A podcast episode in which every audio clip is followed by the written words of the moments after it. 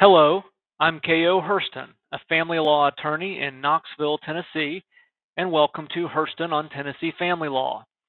The written version of today's post appears on my blog, which is also called Herston on Tennessee Family Law. I hope you find it helpful.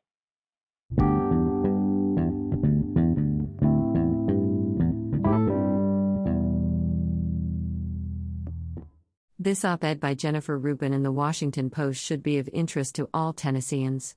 Tennessee abortion ban wreaks havoc with women's medical care.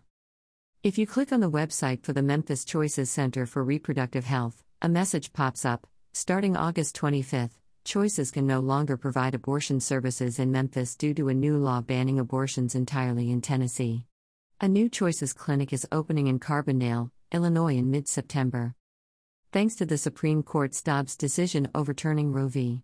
Wade, an almost total ban on abortion is now law in Tennessee. There is no exception for rape or incest. Protecting the mother's health might not be a good enough reason, either. While it allows abortion treatments in cases where a woman's life is in danger, it still requires physicians to defend themselves in court, putting their licenses on the line, the Knoxville NBC News affiliate reports. As for the health of the mother, the physician will have the burden of proof to show serious and permanent bodily injury would occur if the abortion were not performed. Moreover, the law discriminates against those with mental health issues. ABC News reports under the ban, abortions cannot be authorized based on a claim or diagnosis relating to mental health, including claims that the woman would engage in conduct that would result in her death or substantial and irreversible impairment of a major bodily function, according to the law. A woman whose pregnancy might trigger a relapse of schizophrenia, panic attacks, or life threatening depression would be denied abortion care. That's the bleak reality now facing women in Tennessee and other states with draconian bans. Memphis Choices president and CEO Jennifer Pepper tells me in a phone interview We performed our last abortion Wednesday afternoon, August 24th. The clinic remains open to offer other reproductive care, but if women need an abortion, Clinic employees will direct them to websites that provide information about where they can still find access to care and seek financial support for travel, lodging, and other expenses that might be necessary. There are no good answers, Pepper says. As more state bans go into effect, the options, especially for women in the South, become more limited. Abortions up to 15 weeks are still legal in Florida. Abortions are still legal in North Carolina up to 20 weeks. For others, Carbondale or other locations in southern Illinois may be closest. People will go where they can get to, Pepper says. If they have family and friends, it might make more sense for them to travel greater distances, even as far as California. In Tennessee, some clinics have closed altogether, including one in Knoxville. The result in Tennessee and other states with bans might be an acute shortage of reproductive care if physicians decide to relocate. Moreover, new physicians might not want to practice in a place where healthcare is criminalized and the threat of prosecution hangs over their head. Tennessee will have an uphill climb when it comes to recruitment, Pepper predicts.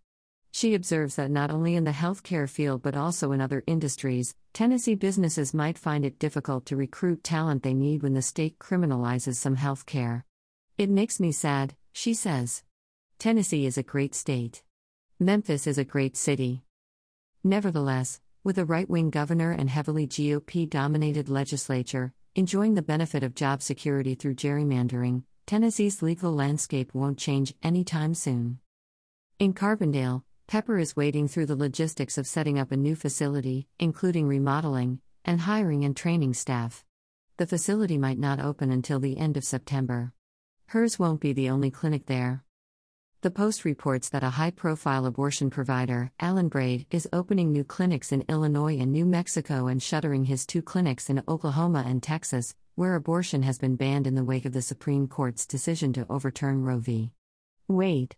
One of Braid's new clinics is in Carbondale, 24 miles from Illinois' southern border, within striking distance of the vast abortion desert spreading throughout the southeast and Midwest. Pepper says she wouldn't be surprised to see more clinics open there. Federal and state lawsuits continue to challenge various aspects of state abortion claims. However, unless and until they get relief from courts or legislatures, millions of women face daunting hurdles to obtaining basic health care. As for the legislators and activists who force women to remain pregnant and give birth against their will, they will bear responsibility for the lives lost and women harmed. Source Tennessee abortion ban wreaks havoc with women's medical care. The Washington Post, August 31, 2022. If you found this helpful, please share it using the buttons below.